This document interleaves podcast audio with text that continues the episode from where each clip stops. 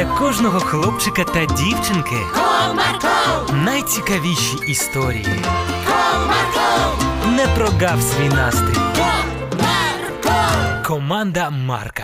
Привіт! Сьогодні я вам розповім про Віку, яка усе на світі забувала. Цікаво, що було далі? Тоді слухайте уважно.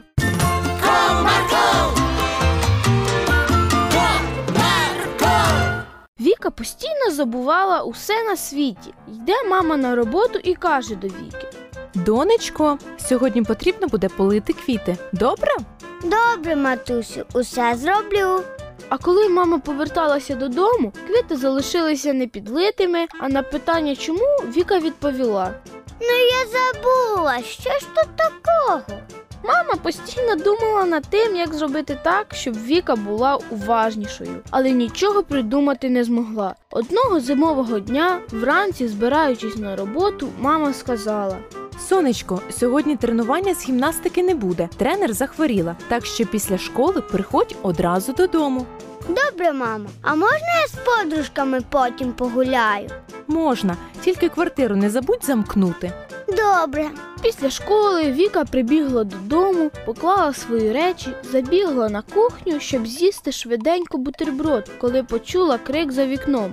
Віка, Віка, виходь гуляти. Скільки ще чекати тебе? Біля школи стільки снігу, що можна буде лабіринти будувати і замки. Уже біжу. Крикнула у відповідь Віка, дожовуючи бутерброд. Швидко натягнувши шапку та одягнувши курточку, вона вибігла на вулицю, на ходу застібаючи чоботи.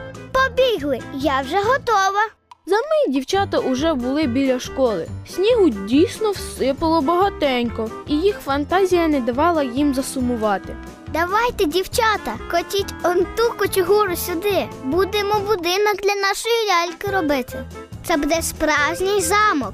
А де лопатка? Вона у мене. Ось, лови. А давайте ще виліпимо вікно у вигляді сердечка. Незабаром замок був збудований. Він був білосніжного кольору, з вікнами у вигляді сердець та стінами у візерунок. Дівчатка весело гралися, аж ось у Віки задзвонив телефон. Вікусю, привіт! Почулися з іншого боку слухавки. Я скоро буду йти додому з роботи, ти можеш мене зустріти? Так, матусю, можу. А куди мені йти? Візьми вдома пакет і підходь до магазину. Ми з тобою ще зайдемо продуктів купити. Добре, побіжу збиратися. Поклавши слухавку, Віка почала збиратися додому. Дівчата, мені потрібно додому, бо мама вже скоро прийде. Так що я побіжу, а ви ще будете гратися? Та ми теж ще підемо. Ще домашнє завдання робити вдома. Ми проведемо тебе. Подружки підійшли до Вікиного будинку, аж раптом Віка помітила, що у її кишені немає ключа. Цього не може бути. Де ж він подівся? Хто подівся? Ключ від квартири. Як я тепер додому потраплю?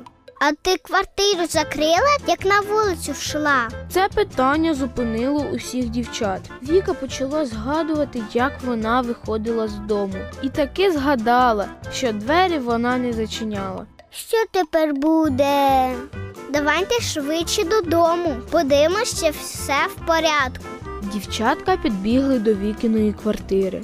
Двері таки Віка зачинити забула. Але дякувати Богові, ніхто в квартиру не заліз і нічого звідти не вкрав. Після того випадку Віка перетворилася із забуваки в пам'ятайку. І тепер пам'ятала про усе на світі. Бажаю і вам, друзі, завжди бути уважними, щоб з вами не траплялося таких пригод. Бувайте! Комарков!